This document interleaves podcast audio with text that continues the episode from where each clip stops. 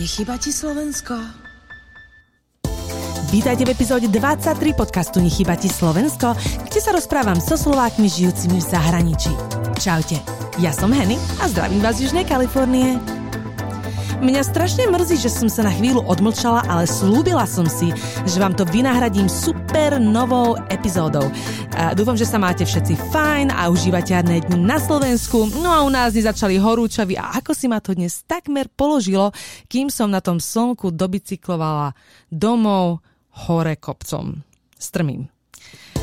A v dnešnej epizóde sa budeme opäť ponárať do života práve tu v južnej slnečnej Kalifornii a to v nedalekom Los Angeles, kde sa nachádza môj dnešný host a to je Katarína Vanderham. Katka odišla do Kalifornie v 90. rokoch, kde sa vypracovala na úspešnú podnikateľku so skúsenostiami v modelingu, herectve, beauty priemysle a v neposlednom rade vo vlogovaní na YouTube. Čo ťa motivovalo uh, odísť do Ameriky, uh, vlastne tie okolnosti, že prečo LA? Tie 90. roky, oni boli také, také zaujímavé a nie ľahké, aj keď boli také vzrušujúce, by som povedala, ale neboli ľahké, pretože uh, ja som mala 14 rokov, keď sme mali prevrat na, v Československu. A bolo to, bolo to veľmi ťažké sa teraz prispôsobiť z ničoho nič z tej socialistickej mysle na kapitalistickú a zrazu sa otvoril privátny sektor a o, o, chceli, aby ľudia začali podnikať a ľudia sa snažili podnikať, ale každý, nie že každý, ale veľa ľudí krachovalo, pretože nevedeli, ako robiť v podstate privátny sektor, hej, alebo biznis, lebo my sme tú mentalitu až tak nemali tam. Takisto tam bolo, bolo veľa mafie v tom období. Ja si pamätám, že tam sa bežne strieľalo. A vlastne celkové tých príležitostí tu nebolo až toľko na prácu, alebo nebolo na Slovensku toľko na tú prácu, tak ja si pamätám, keď som išla vlastne po prevrate na strednú školu, išla som do prvého ročníka na strednú priemyselnú školu textilnú a tam uh, všetci teraz hľadali, každá tá škola na Slovensku hľadala nejakých učiteľov, čo učia buď Nemčinu, alebo, alebo angličtinu, alebo francúzštinu, hoci čo len nie ruštinu. A my sme boli ako jedna z mála tých tried, ktorým už neostal žiadny taký voľný učiteľ, tak my sme sa ešte museli tú ruštinu učiť vlastne dať ďalšie tie 4 roky, pretože my sme sa nestíhali ako krajina prispôsobiť tej zmene.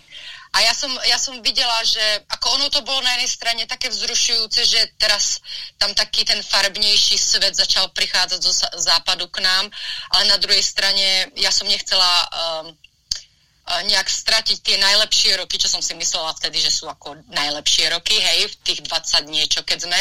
Ja som ich nechcela vlastne stratiť na Slovensku. Ja som chcela ísť niekde, kde už ten západ je rozbehnutý a rovno do toho skočiť a nie čakať povedzme 10, 15, 20 rokov, kým ten západ tam uh, bude proste fungovať naplno. Tak uh, tým, že ja som bola vždycky um, na tú, neviem, na tú angličtinu, zahraničnú hudbu a a ešte ako malé detsko som si vždycky myslela, že každý, čo spieva po anglicky, že je Američan, a to som nevedela, že aj Nemci spievajú trebárs po anglicky.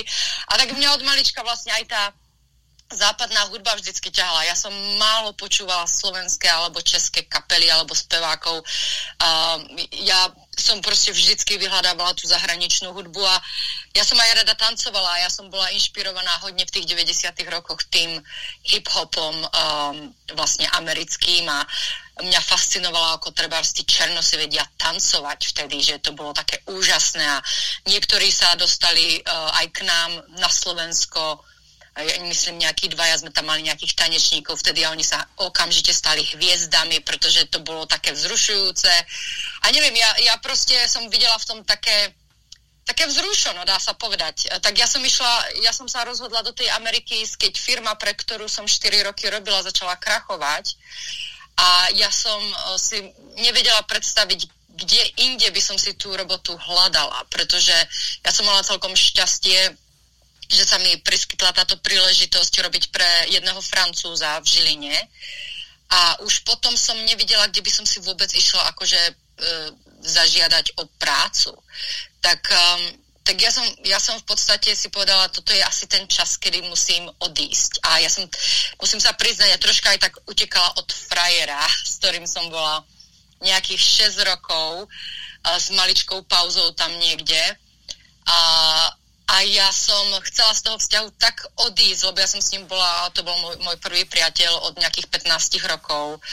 A ja som, ako to povedať pekne, ja som chcela od neho, ale nemohla som sa ho zbaviť proste, lebo mm. on len viac a viac tým, čím viac, vieš, aké to je, čím viac otláčaš chlapa, tým ťa viac chce, že? No, tak hej. ja keď som, keď ja som sa tam, keď ja som medzi tými 15 rokmi a 21 vyrástla hodne, hej, to som sa vyvinula na mladú slečnu a ja som si uvedomila, že on, že ja proste ani neviem, čo chcem, ale vedela som, že chcem úplne iného chlapa. A mne sa ťažko dalo s ním rozísť, lebo uh, každý mi vyčítal, že som blbá, že má dobrú prácu, on bol mestský policajt, bol veľmi pekný a dobrý a jedno s druhým a oni nechápali, že ja, že ja proste cítim, uh, že, že ja som videla ten život s ním, aký bude a ja som ten život nechcela. A mala som pravdu, lebo teraz, keď sa pozriem spätne, aký on ten život žije po tých 20 rokoch, tak je presne tam, kde som si myslela, že bude. A presne žije ten život, čo som myslela, že ja by som s ním žila. Takže ja som veľmi rada, že som nejako tak uh, aj keď to síce bolo také sklamanie pre neho veľké, lebo on má vlastne odprevadil na letisko do Viedne, ako s tým, že ja idem do Ameriky a on za tri mesiace príde za mnou. Oh, že ja ako som prišla do Ameriky, ja som mu tam už napísala list, že nech sa nehnevá, že uh, ja proste chcem byť sama. Uh. A on za mnou do tej Ameriky tým pádom nikdy neprišiel a už sme sa nikdy nevideli. Ja mu prajem to najlepšie, on bol fakt uh, dobrý chalan jedno s druhým. Proste namiesto toho, aby sa ma snažili ľudia pochopiť alebo vypočuť, prečo z toho vzťahu chcem preč, namiesto toho ma vinili, že z toho vzťahu chcem. S ľuďmi je to ťažko, no aspoň vtedy tá mentalita pre mňa bola taká nepochopiteľná vo veľa veciach mm-hmm. na mhm. Slovensku, že, že prečo radšej ľuďom nezáleží na tom, ako ja sa cítim, Takže vlastne došla si do Ameriky s tým, že poznala si niekoho, nepoznala, ako to všetko prebiehalo? Ja som nemala žiadny plán. Dva dní pred tým, čo som sem letela, tak uh, ja som si spomenula na jedného človeka, ktorý piš, prišiel k nám do firmy uh, ja neviem, pred rokom alebo tak nejak, pred pár mesiacmi a on tam nechal jeho vizitku. A to bol Slovak, ktorý žil práve tu v uh, Orange County v Kalifornii a on chcel robiť nejaký biznis s tou firmou, pre ktorú ja som v Žiline robila. A tam potom ne, žiadny biznis z toho nebol, ale tá vizitka tam bola. Tak ja som si ten kontakt zobrala. Ja som si nejaké tie dva dni predtým vlastne mu zavolala do tej Ameriky a opýt, povedala som, pripomenula som sa, že kto som, že, že či by mi nejako nemohol pomôcť, že ja letím za dva dní vlastne do Ameriky a vlastne do Kalifornie. A on povedal, že teda on mi ako nejak osobne pomôcť nemá ako, ale že pozná jednu Češku, ktorá má vlastne upratovaciu službu tu v Kalifornii a ona zamestnáva práve všetkých týchto Čechov a Slovákov, tí, čo prídu v tých 90. rokoch, lebo tu sa iné nič nedalo robiť vtedy v podstate. E, nedalo sa nič iné, takže ak si dostala prácu takúto, tak e, si bola veľmi šťastná, že si ju mala. No. Takže on ma spojil s ňou, ona sa volá Marcela a do dneska sme kamarátky a ona mi vlastne dala tú príležitosť, že ma vyzdvihla potom na letisku. A keď to boli riadne nervy, lebo ona meškala a vtedy neboli cellfóny, hej, to ja som proste priletela na letisku a ona tam mala byť niekde. A ja som v živote na letisku v LA nebola, vyjdem, ja som tam čakala, myslím, dve hodiny, len tak som sa ponevierala, potom som cez nejaký ten um, cez telefón, uh, ten vyťukávací na letisku, som tam hodila nejaké mince, a som jej tam zavolala, ona povedala, že, že je na ceste, že trafik bol a jedno s druhým. Čo ja som vtedy ešte nechápala, lebo som nevedela, čo trafik je. No ale nakoniec, nakoniec sa ukázala po nejakých dvoch hodinách, zobrala ma k nej a vlastne ona mi pomohla v tých začiatkoch, že mi ukázala, vysvetlila, ako veci fungujú, zaškolila ma, um, dokonca mi požičala peniaze, aby som si mohla kúpiť prvé auto, aby som mohla chodiť z práce do práce a domov a po, pomohla mi nájsť nový apartmán. A ja som takisto prišla len s nejakými 500 dolármi, čo nebolo vlastne ani dosť peňazí na, na to, aby si dala nejaký ten depozit Jasné. A na apartmán, lebo ona, čože ty máš len 500 dolárov a ja hovorím, však to sa celá moja rodina na to zbierala to bolo na tú dobu nejakých 10 tisíc 10 tisíc z tých slovenských korún, že v tom 90. Jasné. Mm-hmm. A, ja som, a ja som zarábala, myslím, um, 6 tisíc 500 alebo 5600, teraz si ne, nepamätám. Takže 10 tisíc mať akože extra, to bolo, to bolo dosť. A, a vlastne ona mi pomohla s tým odštartovaním. A, takže vlastne prespávala si chvíľu u nej, či e, ti našla hneď niečo, kde si, si mohla akože zložiť hlavu na nejaký čas, nejakú izbu alebo tak? 4 dní, 4 dní som bola u nej a ja som takto prišla ešte aj dokonca s kolegom e, z, roboty, pretože ja na to, aby som dostala nejaké tie víza, lebo vtedy sa víza neudelovali, bolo veľmi ťažké vôbec vycestovať zo Slovenska, lebo vláda vedela, že teraz ako sa otvorili hranice, že každý Slovák chce ísť do Ameriky, každý sa snaží emigrovať, takže oni boli veľmi, veľmi prísni s tými vízami a jedine ak si vlastnila nejaký dom, mala deti doma, ktoré tam necháš, tak by ti ešte dali víza, lenže ja som bola 22 ročná slečna, ktorá vyzerala ako Pamela Anderson, nemala ani deti, ani dom, ani nič. A ja som uh, vlastne mala veľmi malé šance sa do tej Ameriky dostať. Ale prišla som na jeden spôsob po mojom výskume, to ešte vtedy sa tak uh, robil výskum, že ideš do internet kafe, zaplatíš internet Áno. za minútu Áno. a tie začiatky, začiatky toho Google tam ťukáš a pár informácií by sa ti tam ukázalo tak ja som si našla spôsob asi, ak, aké mám najväčšie šance, akým mám najväčšie šance sa do tej Ameriky dostať. Ale na to som potrebovala druhého človeka. A ja som popýtala toho kolegu, či by mi s tým nepomohol a z firmy súhlasili tiež, pretože ja som musela do toho ešte aj tú firmu zatiahnuť.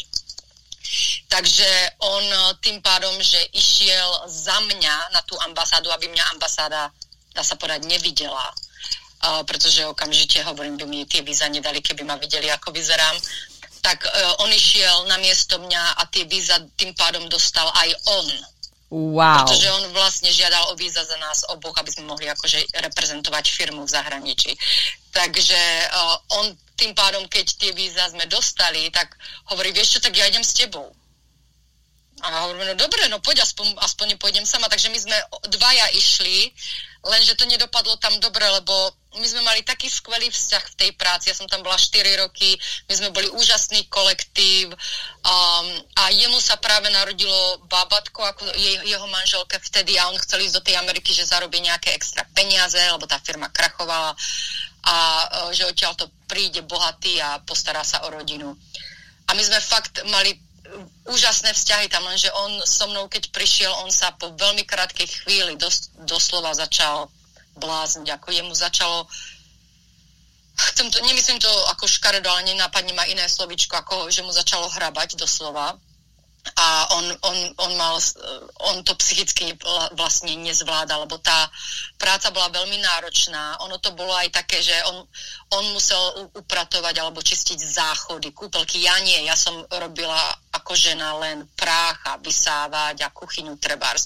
Ale chlapi, lebo tie domy sa vždycky upratovali vo dvojiciach chlapi vždycky v tej dvojici robili tú horšiu prácu, čo sú drhnúť sprchy a záchody a také veci. Takže on, on, on mal aj, to nepôjdem teraz do detajlov, ale mal také skúsenosti tam, že, že proste jemu bolo na zvracanie s prepáčením a preto on na to potom aj kašľal a tie peniaze boli veľmi malé. On si rýchlo uvedomil, že, že e, ne, neprídeme milionári za tri mesiace domov alebo nič také, no. Mm. Takže on, on potom po, ja myslím, dvoch mesiacoch nejakých to musel zabaliť a odísť, no a odtedy sme sa nebavili, lebo on ma dokonca vydieral jednu s druhým, tak uh, to také je smutné, ale ja to chápem, pretože ja som videla ten jeho spád, ako jemu doslova začalo z toho uh, troška udierať, no, takže takže tak, tak som tu potom už ostala sama vlastne. Nie je ten americký život pre každého, že áno?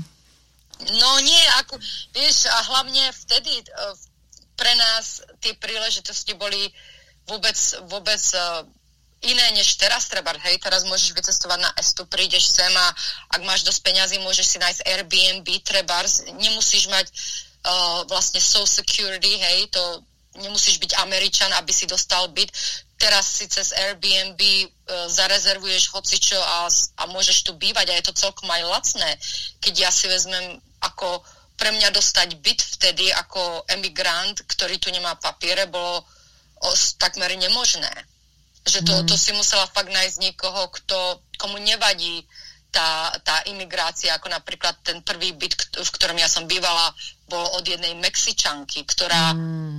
asi tiež kedysi tu bola nelegálne, alebo sama bola stále nelegálne, ja neviem, ale Aha. proste ona mala byt trojizbový a ona prenajímala tie tri izby proste takým ľuďom, ako sme boli my Češi, Slováci. My sme dokonca zdieľali aj tie izby spolu, takže my sme boli dvaja ľudia na izbu, dokonca koľko razy prenajala aj ten obyvák, aby niekto spal na kauči a ona tak vlastne zarábala peniaze, ale to musel byť fakt niekto, musela si mať šťastie na takého človeka, ktorý ti dal tú príležitosť, lebo ináč oficiálne cez nejaké apartmány, cez bytovky to sa nedalo, že Musí, musíš musíš byť Američan, musíš byť legálny a jedno s druhým. Tak mm-hmm. ono to, ľudia si neuvedomia tieto takéto detaily, že Uh, okolko je to teraz jednoduchšie, lebo fakt teraz prídeš, bukneš si Airbnb za uh, 50 eur na noc alebo čo a je to jednoduché a ostaň si tu 3 mesiace a hľadaj si prácu. Vieš ako, ak Áno. máš pár korún nazbieraných, tak úplne, úplne iné, no. Je to, je to úplne iné, určite. A to aj to, že e, máme vlastne tie social media, Facebook, rôzne groups, kde sa môžeš niečo opýtať alebo na niekoho s niekým spojiť trebárs, tak to je strašne veľký rozdiel podľa mňa. Áno, a takisto tí ľudia teraz majú prístup k veľa informáciám o tom treba, ako to LA fakt vyzerá, hej, že my vtedy, keď sme nemali sociálne siete, tak videl si akorát vo filmoch Ameriku, hej, Áno, presne. televíznych show, za všetko bolo krásne a bohaté a glamúrne a neviem čo, v živote si nevidela tam nejakých homelessákov alebo niečo také, ale teraz proste cez tie sociálne siete, siete ľudia na Slovensku alebo hoci kde vo svete vidia, ako LA tu má problém s bezdomovcami, ako vyzerá Melrose Avenue, za bežného dňa, nie vo, v, v seriáli, kedy je to vyčačkané, hej. Proste ako vyzerajú tie pláže zasvi, zahnusené cez deň teraz, nie ako v Baywatchi, keď boli krásne a každá baba bola, bola kočka na tej pláži. Tak ono teraz vidieť tú realitu a človek si troška vie viac predstaviť, do čoho ide, mm-hmm. kdežto, kdežto my sme nemali šancu. My sme si mysleli, že to, čo vidíme v telke, v tých pár shows alebo filmoch, tak také nejaké to tu bude. A preto asi myslím, že my sme boli dosť viac v šoku uh, tie, tá generácia, alebo tie generácie predtým, keď sme sem prišli, že aká tá Amerika je fakt iná. Aj keď síce pekní ľudia sú tu a jedno s druhým slnko tu svieti, ale tá realita, ako treba makať, alebo ako získať prácu, alebo proste to je úplne o niečom inom, no. To, a... to nebolo jednoduché. Aký rok sa vtedy písal, keď si došla? De- 98. Mm, wow. Ja som bola 8 na základnej. Mohla som len snívať.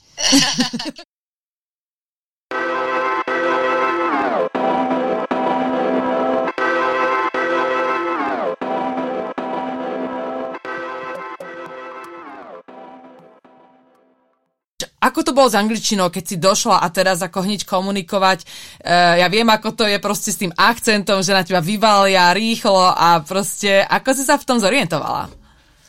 Bolo, bolo to ťažké s, to, s tým jazykom, lebo ja, ako ty vravíš, vlastne ja som napríklad mala naštudované dva roky nejakého kurzu angličtiny a mala som tú knižku nejakú britskú, hej, ten, ten, ten prekladací slovník, či ako sa to volá, ale prídeš sem a tá americká angličtina je hey, what's up? Nie dobrý deň, alebo hey, good morning, alebo také, čo vieš pochopiť, ale hey, what's up? Mm-hmm. A ja mhm. som nerozumela, čo mi každý vraví WhatsApp, akože čo je WhatsApp, ako WhatsApp, keď si to rozdelím, hej, preložím, tak čo je hore a hovorím, čo je hore, nie? No a, ale tým, že ja som začala robiť v tých domácnostiach a to, za to som, poviem pravdu, fakt veľmi vďačná, že som upratala tie, upratovala tie domy, aj keď slovenské médiá sa strašne vyžívajú v tom a radi sa so mňa smejú, ale oni si neuvedomujú, neuvedomujú že aká to bola obrovská výhoda, lebo ja som bola priamo v domácnostiach uh, Američanov, ktorí ma veľmi mali radi, lebo ty chodíš upratovať tie isté domy, hej, každý týždeň alebo Aha. každé dva týždne, tam je určitý rozvrh a oni si ťa potom obľúbia trebárs, hej, tí majiteľia uh-huh. a mhm. oni ťa príjmu viac ako do rodiny, že ja som treba strávila aj Vianoce s niektorými s nimi. Ja som síce upratovala domy len jeden rok, ale mňa aj potom treba pozvala tá jedna rodina vždycky potom na Vianoce kúpia ti darčeky. Oni si ma dokonca zarámovali moju fotku do rámika a dali si ma na kredenzu tam medzi ich členov rodiny, pretože oni ma mali tak radi. Wow že ja som, že oni mi strašne aj fandili, oni chceli, aby som to dotiahla v živote ďaleko, lebo oni, oni ma mali radi ako človeka. Jasné. A oni, oni nevidia takú, že mladú, peknú babu upratovať, hej, lebo taká baba je hneď modelka alebo zlatokopka. A ja som tam poctivo si odrela a ja som fakt bola práca na oni, si, oni to videli na mňa a vážili. Alebo keď som mala treba z nejakých klientov, chlapov, tak uh, až na jedného, hej, ktorý bol troška taký, taký čudák, uh, tak, tak tam boli napríklad takí dvaja, čo boli spolubývajúci a oni sa ma pýtali, hej, čo robíš cez víkend, chceš ísť s nami na jetski sa, sa povoziť? A ja hovorím, to ako fakt, to ako chlap sa ma pýta, lebo na Slovensku hneď, keď chlap niečo po tebe chce, chce tak tam je za tým sex alebo niečo také, hej.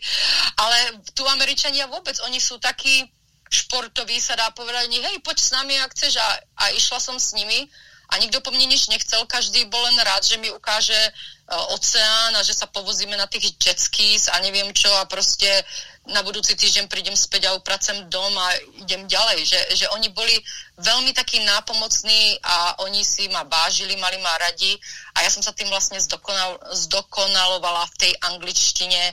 Ja som mala dokonca zubára, ku ktorému som potom začala chodiť s mojimi zubami, ktorý mi krásne dal zuby do, do poriadku a veľmi múdre rady mi dal hneď vtedy na začiatku a som pochopila, prečo Američania majú také pekné zuby.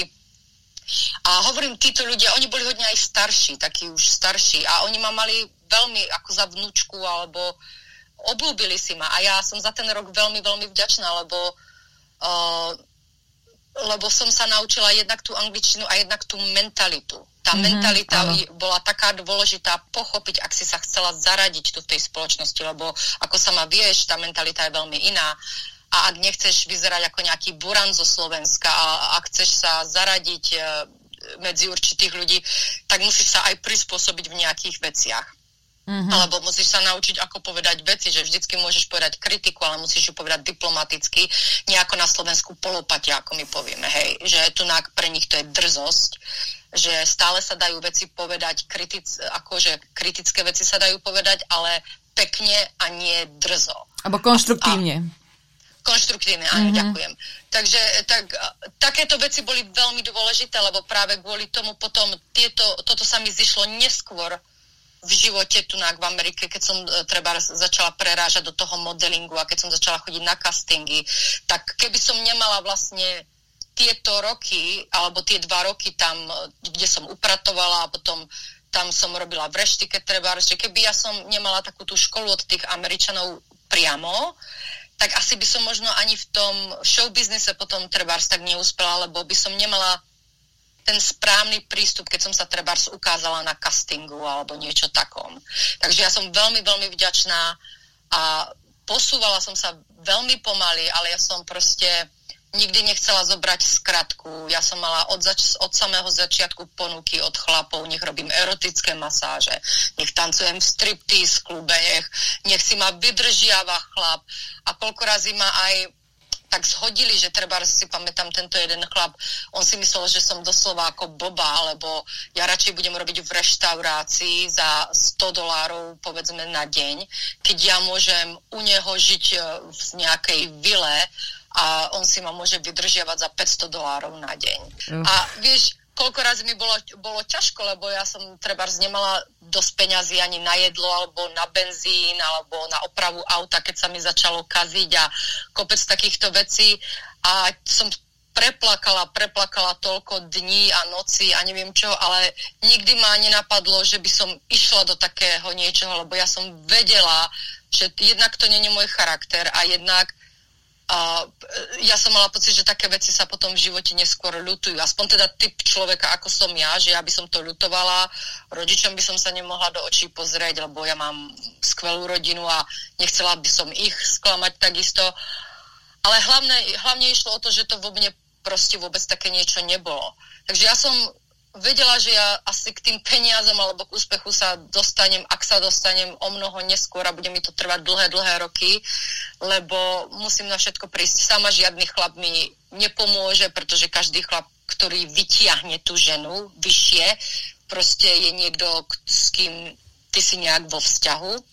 A ja som nebola okolo takých chlapov, takže ja som si to musela všetko nejako sama vydrieť a urobiť chyby a popáliť sa a znova skúsiť a Uh, ale a nelutujem toho, vôbec toho nelutujem samozrejme. No a potom uh, vlastne tie, tie castingy, na ktoré si chodila, uh, kde nastal taký zvratný moment, kedy sa ti naozaj začalo dariť, že ti začali volať viac a viac. A ako, ako, sa, ako sa to vyvíjalo?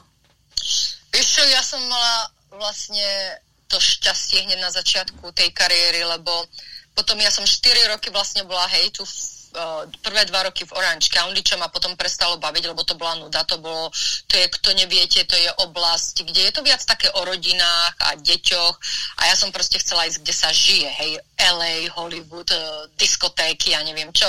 Tak po dvoch rokoch ja som sa presťahovala do LA a tam som vlastne začala robiť e, v rakúskej reštaurácii a po dvoch rokoch uh, som sa začala dostávať do toho show biznisu a to zase len tým, že ma Američania tam dokopali do toho. No a ako mne taký jeden fotograf vlastne našiel agentúru, čo, čo bola priamo na Sunset Boulevard, jedna z najlepších uh, agentúr na komerč, pre komerčné modelky, tak um, vlastne oni ma začali posielať na castingy a ja som za nejaké dva mesiace iba hneď uh, dostala obrovskú reklamu o, a vtedy v tej dobe aspoň tie reklamy boli to najväčšie, čo sa dalo hej, ako buknúť ako modelka, pretože tam boli obrovské peniaze, lebo za každým, keď sa tá reklama hrá v telke, tak z toho dostávaš peniaze, okrem okrem toho dňa natáčania, hej. Mm-hmm. A teraz si vezmi, že tá reklama sa hrá rok, alebo niekedy aj dva. A púšajú každý týždeň, takže tam uh, veľa hercov a modeliek zarobilo veľké peniaze práve z týchto reklam. Mm-hmm. A uh, dostať takú reklamu vôbec nie je jednoduché. Niektorí za celú kariéru nedostanú medzinárod, nie medzinárodnú, ale národnú reklamu a niektorí čakajú dlhé roky, kým sa im pošťastí. A mne sa to pošťastilo vlastne len za dva mesiace, kým som bola ešte také ucho, ktoré začalo len v modelingu. A to sa mi tiež len takou úplnou náhodou, o, nie že úplnou náhodou, ale o, niekedy, ako ja verím, že veci sa vždycky stanú pre niečo z nejakého dôvodu, že náhoda ako taká neexistuje. Ale ja ako som išla na ten casting, tak uh, tam sa vtedy fotili polaroidy, že ty si prišla, si sa zapísala, ako, hej, lebo tam je tisíc, povedzme, báb, yeah, ktoré volajú v priebehu pár dní, alebo hodín, alebo podľa toho, aký je veľký ten casting, ale na takéto reklamy tam hodne uh, ľudí chodilo Mm-hmm. No a si sa zapísala a teraz odfotili potom, keď si prišla na rád tvoj Polaroid a s tým Polaroidom proste tú tvoju prihla, tú, čo si vypísala, hej, to, s tým si išla potom donútra a, a si musela, ja neviem, tam zatancovať alebo urobiť niečo, čo do tej reklamy, ako tú rolu máš hrať. Mm-hmm. No a ja som, ja si pamätám, že som mne sa zdalo teda, že som žmurkla, ako, vieš, ako blinkneš očami, hej, keď ťa fotia. A ja som povedala vlastne tej ženskej, čo teda bola, hovorím, mne sa zdá, že som ako žmurkla, a že ten Polaroid bude asi so zavretými očami. Že môžem znova odfotiť a ona, nie, nie, netreba, určite je to dobré, akože to je v pohode. A hovorím, no kurňa, že šance teraz nemám žiadne, lebo mne sa zdalo fakt, že žmurkla som rovno, keď to odfotila. No ale ono trvá, kým ten Polaroid sa vyvolá.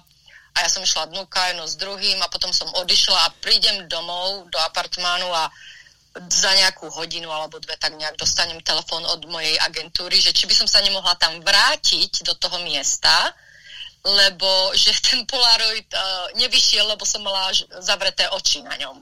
A ja hovorím, no veď som to vravela, nie? a hovorím si, dobre, pôjdem, otočila som sa, išla som naspäť, ale vieš čo, toto bolo to veľké šťastie v nešťastí a preto o, som rada, že sa to stalo, lebo tým, že ja som prišla, už, už bolo po castingu, už všetci boli vlastne, všetky tie pekné blondíny, všetci boli preč a ja som teraz vošla tam, dobrý deň, ja som tá, čo mala zlý ten Polaroid alebo jedno také niečo. A oni, no poď ďalej, poď ďalej. A tam boli práve tí direktori, tam boli tí, tí ľudia, čo vyberali, hej, do, toho, do tej reklamy. A tým, že ja som mala teraz tú príležitosť tam zažiariť, sa dá povedať, a s nimi oni videli, aká ja som milá, vďačná a proste mala som taký svoj moment s nimi, tak ja si myslím, že som dosť za, um, zaimponovala a vlastne to mi, to mi vlastne zaručilo potom tú rolu. A potom keď uh, volali, tak agentúra za nejaké dva dní, alebo kedy to bolo, tak povedali, že som dostala tú reklamu. A ja verím tomu, že to bolo kvôli tomu Polaroidu.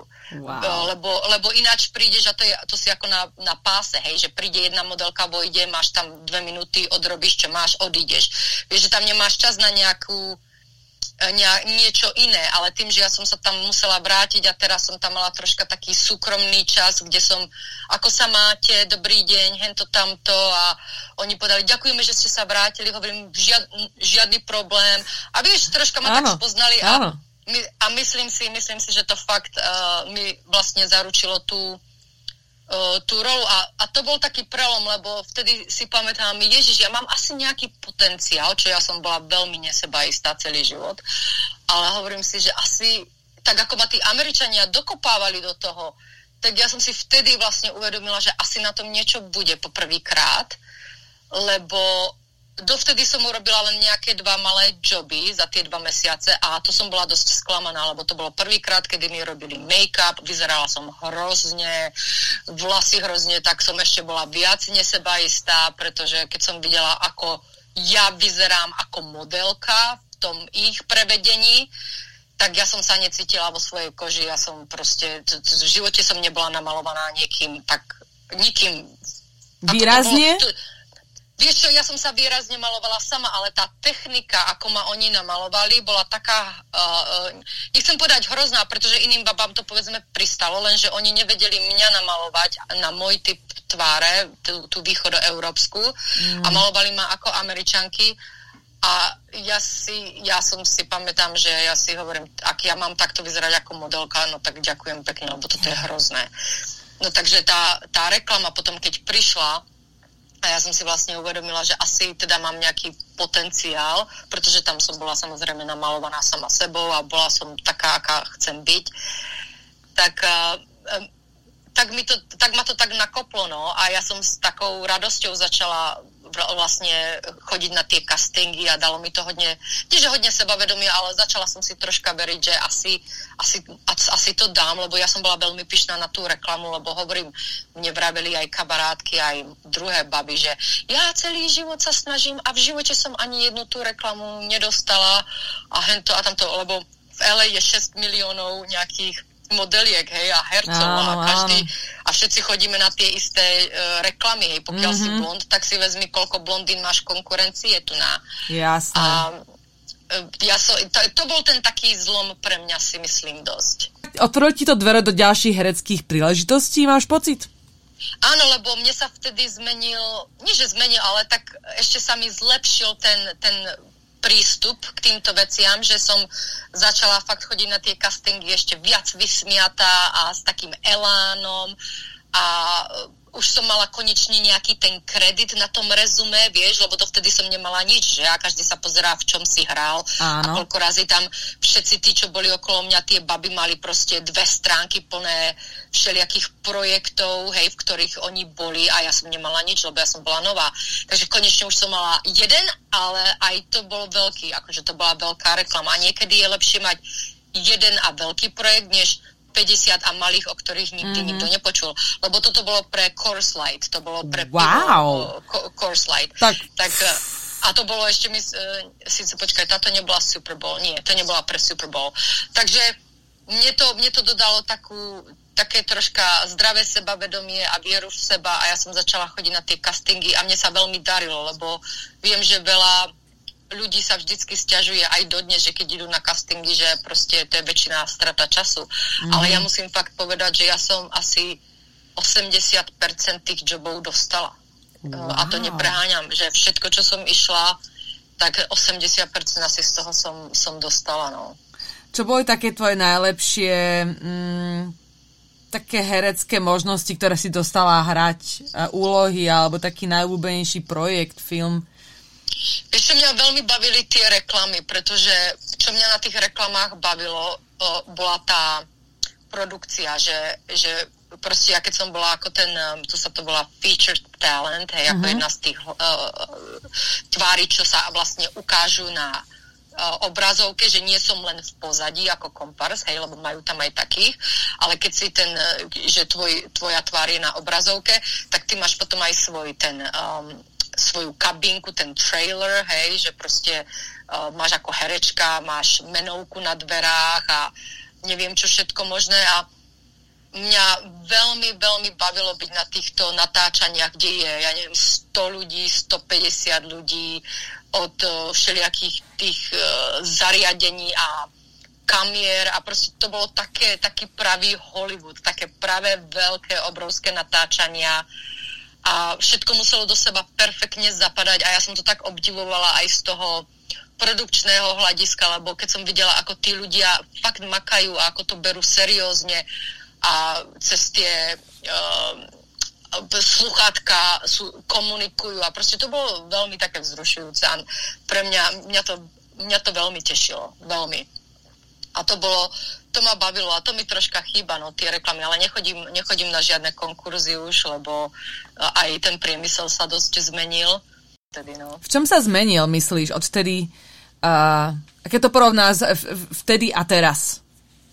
Vieš čo, hlavne, e, čo to zmenilo, bola tá sociálna sieť, že začali tie sociálne médiá, pretože teraz už sa vytvárajú úplne iné možnosti, ako zahrať si treba v reklamách alebo vo filmoch. Teraz sú už agentúry, ktoré doslova budujú um, influencerov a potom tí influencery sú v, e, v nejakom tom networku s produkciami a oni dostávajú tie role vo filmoch alebo vo videoklipoch proste teraz sa už ináč ten talent hľadá, že vtedy mm-hmm. bola normálne tie castingové agentúry a, alebo módna agentúra alebo na talent, hej, poslali ťa na casting a tam proste ťa vyberali a potom si dostala prácu.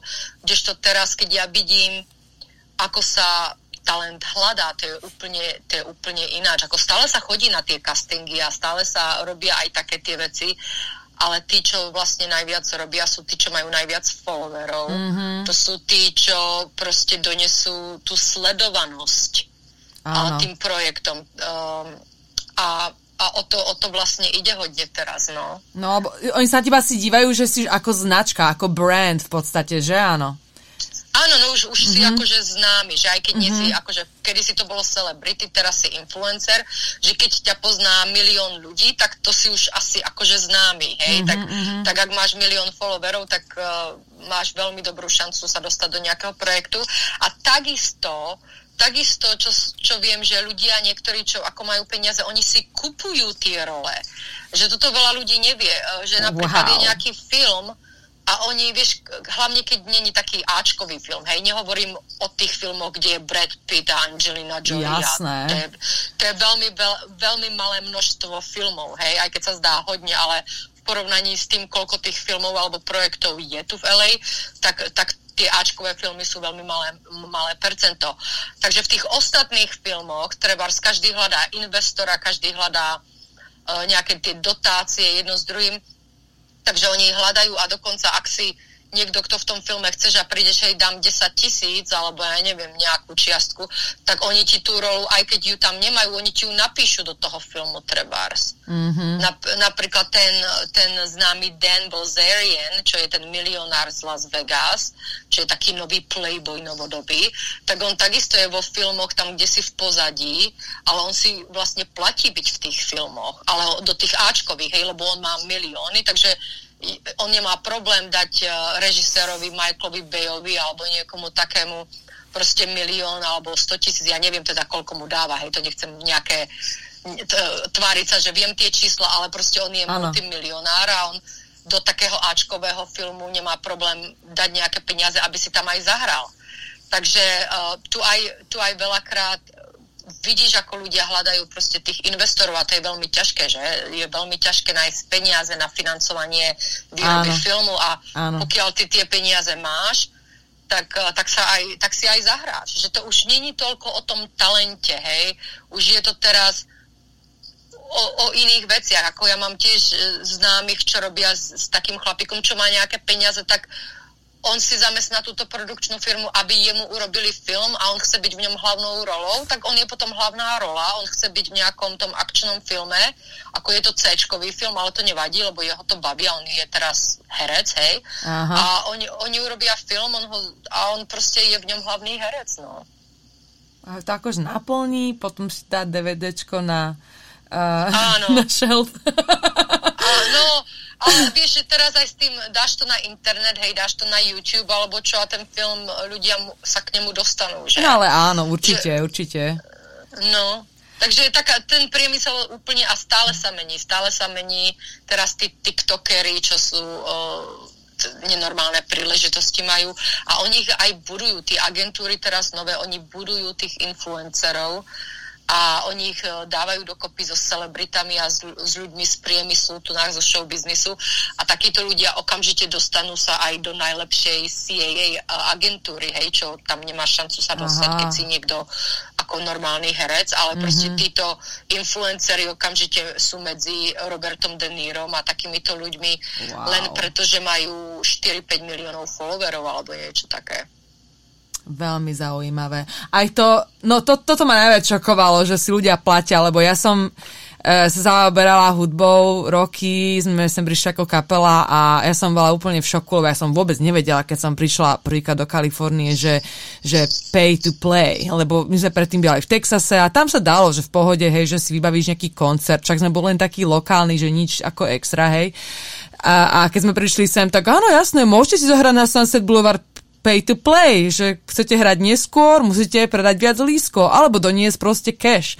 Takže vlastne im to bolo jedno, či ja donesiem tých ľudí a predám tie lísky, alebo im len proste vyvalím nejakú čiastku a oni nám dajú nejaký čas podľa toho, hej, že čím viac, tým vlastne neskôr pred tým hlavným um, tým, tým hlavným, to hlavnou skupinou alebo čo, hej. Takže uh, dosť, dosť to človeka položí, keď príde vlastne z ničoho a, a, a má takú nejakú vidinu, hej, a to, toto ťa vie tak dosť demotivovať, no, keď to vidíš. Áno, lebo zistíš, že všetko je to o tých peniazoch, že? Hej. To nie je o tom umení, mm-hmm. ale, uh, ale málo kedy je to o tom umení.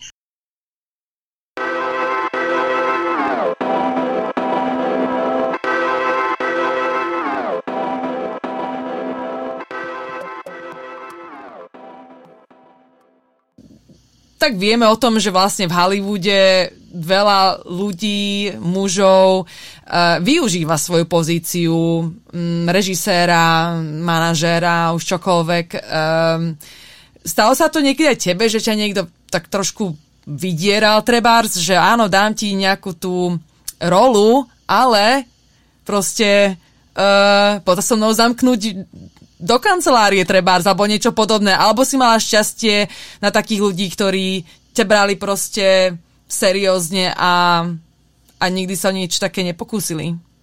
Ešte na začiatku, keď som bola úplne nová a keď som stretla, stretala tých nových ľudí, tak bolo tam, bolo tam zo pár takých, čo tiež chceli slubovať, alebo dokonca mi klamali, že mi pomôžu s vízami, treba, aby som tu mohla pracovať a využili toho, že som tu bola vlastne nelegálne. To, bolo, to mi bolo jasné, že oni vedia, že ja nemám žiadne práva, že nemôžem sa ísť nikde stiažovať, nemôžem ísť na policiu, lebo o, ako každý, kto je tu bez papierov, žije v strachu. O, keď za každým vidíš policajta, tak sa bojíš, že ťa idú deportovať. Proste vyhýbaš sa takým situáciám. Takže oni vedeli, oni vedeli, že proste ja mám veľkú nevýhodu, ale našťastie nikto ma netlačil do ničoho. Takže oni sa pokúšali, treba z niečo mm-hmm. také, ale keďže ja som povedala nie, alebo som sa z toho proste normálne vyzula nejako, tak oni našťastie ma do toho nenútili. Ale Jasné. pokúšali sa, boli také prípady, um, ale našťastie rešpektovali to moje nie. A všimla som si vtedy, aká som aj naivná, pretože ja som bola taký dobrák a jedno s druhým a ja som verila ľuďom dosť zo začiatku. A som sa našla tiež v takej jednej situácii, kde hovorím, že až, až sa mi nechce veriť, že niekto by vedel tak klamať, uh, lebo som sa s tým nikdy nestretla, aby tak klamal uh, len aby sa so mnou povedzme vyspal. A len poviem taký kúsok z toho, že toto bol dokonca známy polo, polo hráč, čo polo robí šport. A on že vraj mal brata v Kanade, ktorý robí pre imigračný a on ja som nevidela teda, že chce so mnou spať, lebo on to nikdy tako nejak najavo nedal, on bol nejaký taký divný, taký, taký uh, nespoločenský, ja neviem.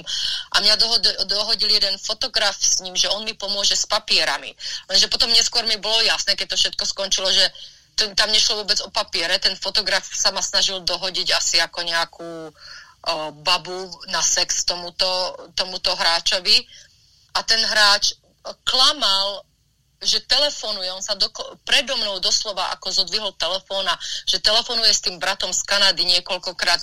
A ja si myslím teda, že s ním hovorí, že až jedenkrát, uh, keď ten telefon zvonil jemu, nie že on volal jemu, ale keď jemu ten telefon zvonil, keď zodvihol ten telefon a zrazu po prvýkrát ja som počula, že niekto je na tej druhej strane pretože ja som im vždy myslela, že keď on hovorí s niekým, že ja proste tú druhú osobu tam nepočujem, hej, lebo tam je to potichu. Ale teraz, keď konečne jemu niekto volal a ja som počula toho druhého človeka nahlas, tak mi bolo jasné, že on vlastne klamal za každým, keď on volal niekomu. Nikomu nevolal, lebo tam na tej druhej strane nikto nebol. Lebo hovorím, teraz až som počula ten jedenkrát, že aha, keby on s niekým sa takto bavil, tak ja by som počula toho druhého človeka tiež cez ten telefon. Aspoň trocha, vieš, že tam počuje, že niekto tam hovorí, lebo tie telefóny boli tie v hoteloch, tie také starodávne, také normálne, nie že starodávne, ale tie normálne. Áno, tá pevná hej, linka, áno. Áno, pevná linka, ďakujem, tak. no a vtedy mi to tak vlastne bolo jasné, o čo tu ide, no. Takže, ale hovorím, našťastie nikdy sa ma aj fotograf, ktorý, ktorý ma uh, vlastne testoval na začiatku a ktorý uh, um, mi našiel tú agentúru s manželkou, nie že sám, ale s manželkou, tak on sa tak nejak zbláznil potom do mňa a stalo sa to úplne uh, také trapné, pretože tá manželka si toho všimla. Ona bola také zlatíčko a ja som bola profesionálna, ale on asi bol proste nejaký do mňa zabuchnutý, alebo čo ten, ten fotograf, on bol taký fešák, on mi môjho priateľa teraz pripomína, tak asi som bola jeho taký typ ale jemu až začalo z toho tak troška šibať, lebo on bol až taký o, o, posadnutý mňou a ja som to musela ukončiť, lebo ja som sa dívala na tú jeho manželku a ona bola ticho, ale bolo jasné, že tam niečo není v poriadku, tak vieš, no takéto situácie, ale hovorím, našťastie nikdy v živote ma nikto nenútil, nezavrel niekde. To je dobré. Nezna, nes, nesnažil sa znásilniť, hej. To je dobré. Proste, dali, pre, dali mi to na tanier, ale ja som si to nikdy nevzala, proste tak sa to dá povedať, no. No, tak to je super, lebo, lebo niektorí také šťastie trebárs nemajú, hej, a majú veľmi zlé skúsenosti, takže som rád, že by sa nič také nestalo. No a potom vlastne, uh, kedy nastal ten zolom, kedy si si povedal, že tak dobre, idem teraz začať podnikať? To bolo už uh, vlastne, keď ja som mala nejakých 35 rokov uh-huh.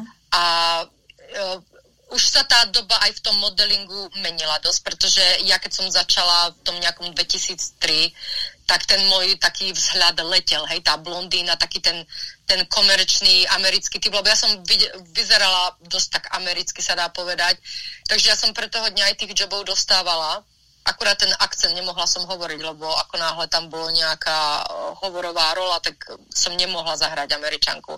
Ale potom tá, ten, to sa začalo zasa meniť, že to sa každých 10 rokov mení a niečo iné sa hľadá. A potom už to neletelo moc ten, ten kalifornský look a, a prechádzalo sa viac na také prirodzené baby, také uh, chudšie troška, bez make-upu, prirodzená farba vlasov, taký proste iný typ, nie ten glamúrny. A mne bolo jasné, že proste tak to je a mne to je v pohode a uh, ja som proste sa snažila vymyslieť, že čo ďalej, pretože ako herectvo ma bavilo, len že tam tie role neboli také, čo ja by som chcela hrať, lebo vždycky chceli po mne Rusku alebo nejakú šlapku hrať, alebo ja neviem, niečo také. Uh, pretože oni si tak o nás myslia, hej, o tej východnej Európe hodne, tý, mm-hmm. ten, ten Hollywood, že my sme proste také ženské, no. A, a ja som si povedala, ja radšej z toho vyndem a začnem robiť niečo, čo mi vlastne bude zarábať peniaze a potom sa vrátim do toho herectva, keď budem staršia, keď budem môcť hrať nejakú právničku alebo ja neviem, lekárku alebo sestričku v druhej svetovej vojne alebo proste niečo, kde už nebudem musieť byť taká tá sexy baba, mm-hmm. ale taká normálna ženská. Tak ja som si to úmyselne tak urobila, že OK, teraz skončím uh, s tými castingami a s tým všetkým a začnem robiť biznis. A ja som medzi tým začala robiť aj make-up, takže ten make-up uh, ma dosť živil vtedy aj. Uh, tak ja som vlastne nemala problém ten modeling tak opustil, lebo mňa aj ten make-up bavil. Ja som stále bola okolo modelingu, stále som bola na tých foteniach, ale akurát ako vizážistka, niekedy aj ako vizážistka a modelka zároveň, lebo ľudia ma radi zamestnali uh, vlastne ako oboje naraz, lebo tým pádom som im dala lepšiu cenu. A mňa to bavilo, mňa to bavilo robiť s tými babami aj tie fotenia a také veci ale hlavne som sa venovala potom vlastne tomu make-upu. A popri tom potom rozmýšľam, že bože, ja toľko vecí viem. Ja som išla aj do Santa Moniky College na grafik, uh, grafický design a ja som potom robila pre uh, fotografa s nehnuteľnosťami, kde som vlastne uh, robila, spracovávala fotky nehnuteľnosti a, ja, a potom baby ma zamestnávali tie modelky, aby som im robila PR a aby som im upravovala fotky a neviem čo všetko možné. Tak ja som rozmýšľala, ako ja môžem to všetko, čo som sa naučila, dať pod jeden projekt, lebo som bola taká rozlietaná, že tí ma chceli na hento, tí ma chceli na tamto a jedno s druhým. A ja som si preto povedala, ako môžem na nejaký, nejakú prácu alebo nejaký jeden projekt, kde toto všetko, čo som sa naučila, môžem vlastne spojiť. No a vtedy začali frčať blogy, vtedy začal, začalo blogovanie okolo toho 2010. No tak ja som začala, ja som ale nechcela mať obyčajný blog, tak hovorím, čo je ako najbližšie k blogu a to bol časopis, lebo ja som vždycky rada mala časopisy. Tak som chcela robiť digitálny časopis, ale potom uh, ľudia chceli aj tlačový časopis, tak po roku sme hneď išli do tlače a, a začalo ma to strašne baviť. No. Tie, tie digitálne médiá, a robiť aj ten tlačový časopis, tak uh, som, sa, som sa do toho dala potom riadne. Aha. A potom, kedy si začala vlastne vlogovať na YouTube? Na YouTube pred troma rokmi. Mhm. No, ako moc dobre vieš, som aj skončila uh, pred dvoma mesiacmi uh, s tým starým kanálom a teraz vlastne začína, rozbíham ten môj nový kanál sama bez, bez parťáčky. Takže, takže ako ja som vždycky robila nejaké videá na YouTube pre moju firmu, ako pre môj časopis, hej, nejaké tie make-up tutoriály v angličtine, uh, pretože ako my časopis sme to museli mať len ja na to nemám moc čas, lebo ja keď musím viesť firmu, tak uh, ja proste toho času zase až toľko nemám na také mm-hmm. veci a ono to trvá. Lenže na druhej strane najviac tie videá, čo majú najviac uh, videní, zhliadnutí, sú tie, čo sú so mnou, pretože ľudia sledujú ten časopis uh, dosť hlavne aj kvôli mne. Takže to je také, že nemôžem byť všade, ale mm-hmm. moc ma to baví, je 10 rokov tomu, čo mám tú firmu uh, a som späť k, k, vlastne k robení viac videí, takisto ako pre Čechy a Slovensko, tak aj pre vlastne moju firmu v angličtine. Takže rozbíham to znova.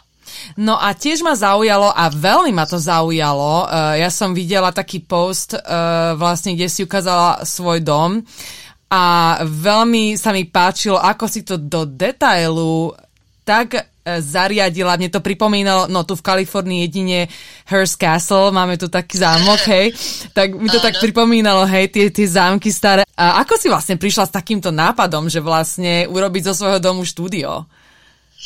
Uh, to bolo počas tejto karantény, ako sme tu boli vlastne zavretí v 2020. A ja ako pre môj časopis, ja vždycky potrebujem lokácie uh, na natáčanie a fotenia a také veci. A my sme použili jednu lokáciu, jedna baba, čo tu má v LA, ona bola jedna z tých prvých, eh, keď sa tento biznis začal rozbiehať pred nejakými piatimi rokmi, že vlastne to je biznis, kedy ty môžeš vlastný svoj dom alebo apartmán alebo štúdio prenajať iným ľuďom cez webovú stránku. Tak ako máš Airbnb, mm-hmm. kde ty, ty svoj súkromný dom dáš ľuďom, aby tam mohli prespať, tak takisto sú stránky, kde ty dáš svoj dom a e, necháš, aby ľudia tam natáčali a fotili, alebo dokonca robili akcie. Ja to nedávam na akcie, lebo ja tu nechcem mať um, vlastne akcie, ale uh, ja som vlastne tým, že som prenajala na jedno fotenie uh, ten apartman tejto jednej baby, tak som videla, že aké je to super a keď som videla, že koľko ona má tých um, tých jobov tam, lebo tam každý musí nechať potom recenziu, keď tam fotí alebo natáča. Bez toho ťa tá platforma nepustí ďalej. A ja som videla, že ona má vyše 400 tých recenzií za rok a pol, tak nejak. Wow. A hneď som si vypočítala, hneď som si urobila tú matematiku biznisu, že koľko ona pri tom minime, minimum, koľko asi zarobila. Takže ja som povedala, keď bola tá karanténa a boli sme doma uväznení, že prečo ja nedať tento dom na niečo také. Pretože LA je meka showbiznisu a kreatívnych ľudí a umelcov a každý vždycky potrebuje lokácie, lokácie, lokácie. A samozrejme, že na jednej strane som si nebola istá, či tento štýl sa bude páčiť ľuďom v LA, pretože LA je také moderné a jedno s druhým. Ale hovorím si jediné, čo ja viem, alebo v čom som dobrá, sú tie hrady zámky, pretože ja som vyrastala na Slovensku a pr- ja milujem, proste vždycky som chodila do múzeí a na zámky od malička, aj dokonca tínedžerka na narodeniny. Čo ideme robiť na moje národky? Poďme na zámok. Mm. Tak sme išli na nejaký zámok s kamoškami a proste ja milujem tie farby a tam ten, ten glamour toho zariadenia a celkové tie interiéry. Takže ja som to nejak mala zakodované v hlave, tie farby a tie elementy nejako tak som zobrala to riziko, že lebo hovorím, v čom som dobrá a jedine tento štýl ma napadol, tak hovorím, buď to ľudia budú nenávidieť, alebo budem jedna z mála, ktoré také niečo budú mať. No a videla som, som si pozrela na tých stránkach, či je nejaká konkurencia a tam bolo veľmi malinko, v podstate skoro žiadna konkurencia, by sa dalo povedať. Tak ja som eh, začala toto zariadzovať, zháňať tie tie všelijaké veci. A ono mi to veľmi jednoducho aj išlo, pretože každý sa pýta, ako som to zariadila, že, že to, to sa zdá také komplexné uh, naplánovanie a ja jedine, ako som to bola schopná takto zariadiť a zladiť, bolo to, že ja som si nepredstavila moc, ako táto izba, povedzme, bude.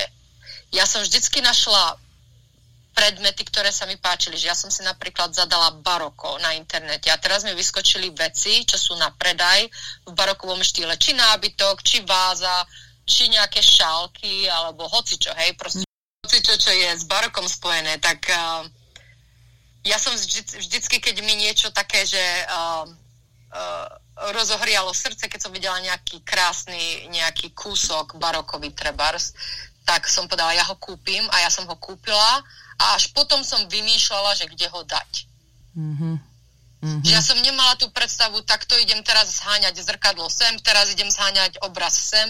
Nie, ja som hľadala predmety, až som ich mala toľko, že potom som im musela nájsť miesto. Mm-hmm. A našla som. A podľa, podľa tých predmetov potom som sa rozhodla, potrebujem rúžovú stenu, potrebujem červenú stenu, aby ladilo k týmto predmetom a jedno s druhým. Takže ja som to urobila úplne naopak, lebo ja nie som nejaký trénovaný dizajner ani nič také, ale tie farebné uh, schémy mám v hlave, si myslím celkom prirodzene a Samozrejme, ja tiež nemôžem ísť a kúpiť, ja za pol milióna dolárov nejaký drahý nábytok luxusný, čo jednak sa tu rozbije po dvoch foteniach a natáčaniach, keď po ňom budú skákať. A takisto uh, to, to proste si nemôžem dovoliť, hej, doslova. Takže ja som musela nájsť niečo, čo, čo, čo je dostupné cenovo a som to pozháňala veľa od zberateľov, od dílerov, z aukcií, a niečo je nové, samozrejme, závesy sú úplne nové, šité koberce a také veci, ale veľa, ľudí, veľa vecí je fakt akože vintage, a že, že starších od zberateľov trebárs, hej, keď sa mm-hmm. vykupujú a tak. No takže ja som to, ja som to začala proste uh, zbierať tie predmety a keby som teraz hľadala viac predmetov, tak zasa im nájdem miesto a, a, a ja vlastne to robím naopak, ako asi by som mala, no ale funguje to pre mňa. Áno, áno, lebo jedna vec, dve veci ťa inšpirujú k celej izbe. Ja to mám tiež tak. Niekedy proste Áno. stačí predmet. Áno, a dostaneš niek- nápad, hej? Je to Presne. tak. Mm-hmm. Presne, lebo moje úplne prvé, čo ma inšpirovalo, keď som videla, bola, bol, bola taká uh, jak sa to povie, no není to váza, ale to je taký, taká socha, hej, to je socha tých anielov, taká veľká, taká meter, meter vysoká a v tom, sú, v tom je obrovská kytica tých rú, rúží. A ja keď som to videla na tej fotke, že sa to predáva za nejakých 600 dolárov a keď som videla, aké to je úplne nádherné, že ja som si hneď predstavila halu nejakú ako sálu, kde sa tancuje, trváš, alebo ja neviem čo. A tá zlatá s tou rúžovou a červenou hneď mi dala tie farby a od nej sa mi to začalo všetko vyvíjať a presne som vedela, Uh, že potrebujem obraz k tomu, keď som videla obraz, mal tie isté kvety tam, tak ten obraz musím mať a niekde ho tam zavesím, lebo už to pasuje k, tom, k tej kytici trebárs a tá zlatá zasa pasuje k tej zlatej, takže zasa niečo so zlatým a už, už to tak išlo, no. Mm-hmm. No, fakt dobrý job. Ako fakt ma to, fa, fakt sa mi to veľmi, veľmi páčilo, veľmi dobrý nápad. Mám ešte dve rýchle otázky na teba, ak ešte máš čas. Ale mám, mám to. to, to Dobre. Koľko len chceš. Tak, a predposledná by bola to, že a, ako je to s, s československou komunitou? Máš priateľov, s ktorými sa stretávaš pravidelne, alebo ani moc nie? Ako to máš?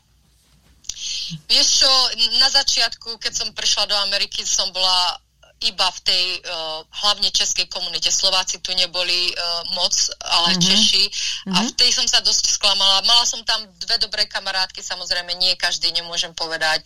Takisto som tam priateľa stretla v tej komunite, s ktorým som vlastne dneska stále. Wow. Uh, ale, ale mám aj zlé skúsenosti. V tých začiatkoch boli dosť zlé. Potom som celé tie dlhé, dlhé roky bola bez tej komunity až uh, nejaké tri roky dozadu, kedy som sa znova do tej českej komunity tu na novej už dostala, tak si hovorím, dobre, nebudem taká zatrpknutá. Čo sa týka našincov v Amerike, tak uh, už sú aj ľudia rozumnejší, aj um, už nie sme v tých 90 rokoch, kedy každý sa chce len nahrabať a, a okradnúť a ísť domov. Tu už sú ľudia proste na inej úrovni teraz, iné, iná generácia. Tak som sa zasa tak nejak začala kamarátiť e, s ľuďmi a uh, musím povedať, že sú zlaté baby a som veľmi rada, že mám nejaké teraz kamarátky, ktoré sú Češky hlavne. Um, ale zasa nemáme taký čas sa stretávať. Mm-hmm. Nemá, nemáme čas, pretože to LA, keď robíš, to makáš a toľko času nemáš. Ja som sa stretávala, keď som teda mala ten YouTube kanál s tou kamarátkou z Čiech, tak tam sme hodne sa udržali v tej komunite československej, ale už ako som skončila teraz ten kanál, už vidím, že sa to zasa z mojej strany rozbilo troška a už mm-hmm. si budem musieť nájsť viac menej čas na individuálnych ľudí, kedy ich chcem vidieť, pretože ja neorganizujem nejaké party a ja už nebudem asi tam v tom okruhu nejak moc sa pohybovať, ako som sa pohybovala predtým. Mm-hmm. Tak mm-hmm ale, ale zase na druhej strane musím povedať, že teraz ma zasa Česká ambasáda začala pozývať na ich akcie osobne. O, oni sa zasa tešia z, z môjho úspechu, takže tam je zase taká nová konekcia, kde veľmi sa teším, že Česká ambasáda uh, mi tak fandí, sa dá povedať a uh, chcem ich podporiť navzájom. Uh, takže, takže troška také iné. No, čakám ešte na tú slovenskú ambasádu, ale táto už, táto už bohužiaľ v LA nie je, už, už sú vo Washingtone.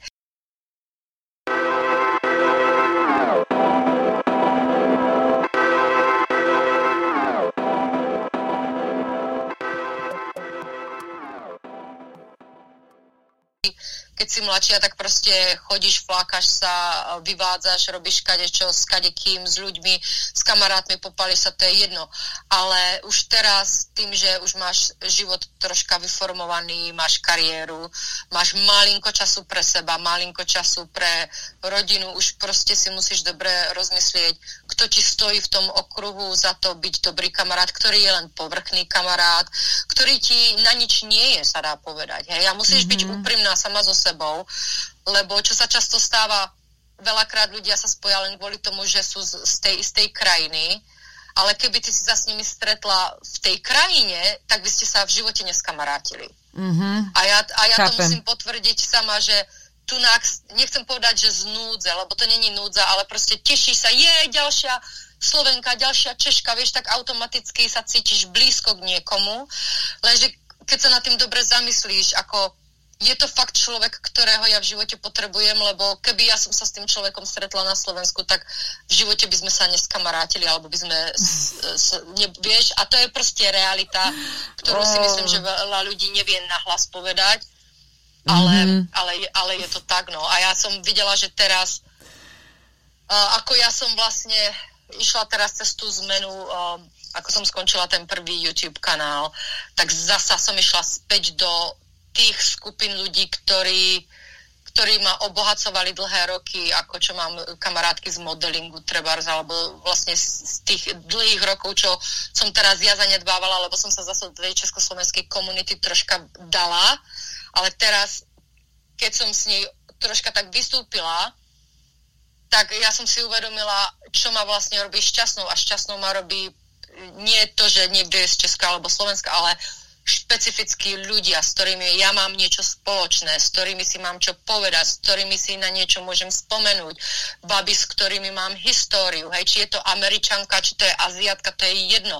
Ale proste ja som už v LA tak dlho, že ja mám históriu s ľuďmi a k tým ľuďom ja sa rada vraciam a tí ma naplňajú, lebo tí ma chápu, oni videli ten môj príbeh, povedzme za 20 rokov a proste s nimi sa cítim blízko títo niektorí ľudia, čo sú treba znovší len za to, že sú z Čiech alebo Slovenska, sú síce super, ale uh, ono to zasa bude trvať, keď s nimi ostanem v kontakte dlhé, dlhé roky si vybudovať nejakú históriu, ktorá ťa bude s nimi spájať, ak tam je povedzme nejaké úprimné priateľstvo, čo mám tu s pár uh, ľuďmi samozrejme a rada budem pokračovať a rada budem rozvíjať tie kamarátstva také nejaké tradície, zvyky a tak ďalej e, si udržiavaš alebo udržiavate v domácnosti s tým, že vlastne aj priateľ je Čech.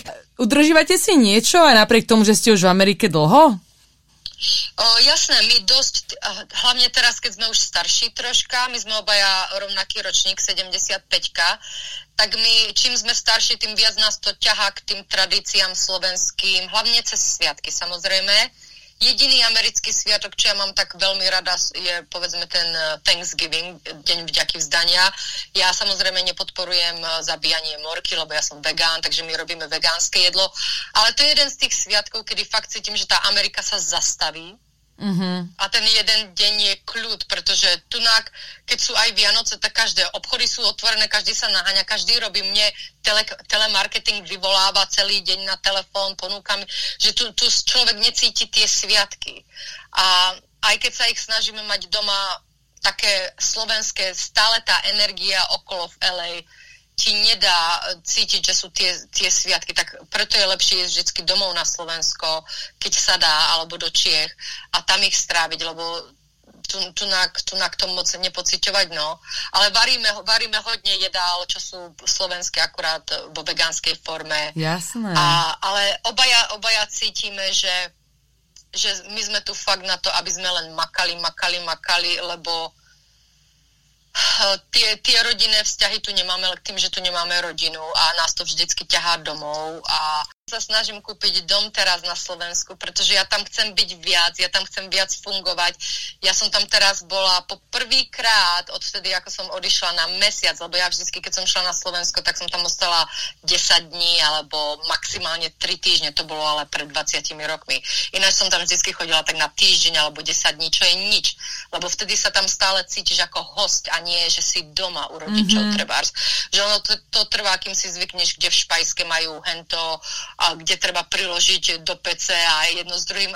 A ja som teraz po prvýkrát tieto posledné Vianoce doma strávila mesiac a ja som konečne strávila čas s kamarátkami tam a ja som sa tak nasmiala, ako ja som sa tu už roky nenasmiala.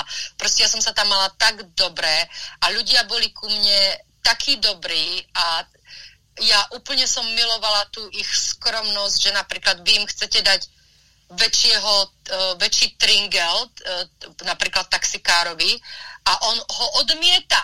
On, že, že, že tu v Amerike čím viac dáte, tým lepšie a každý automaticky vezme, hej. A samozrejme, že si vážia, ale to vezmu.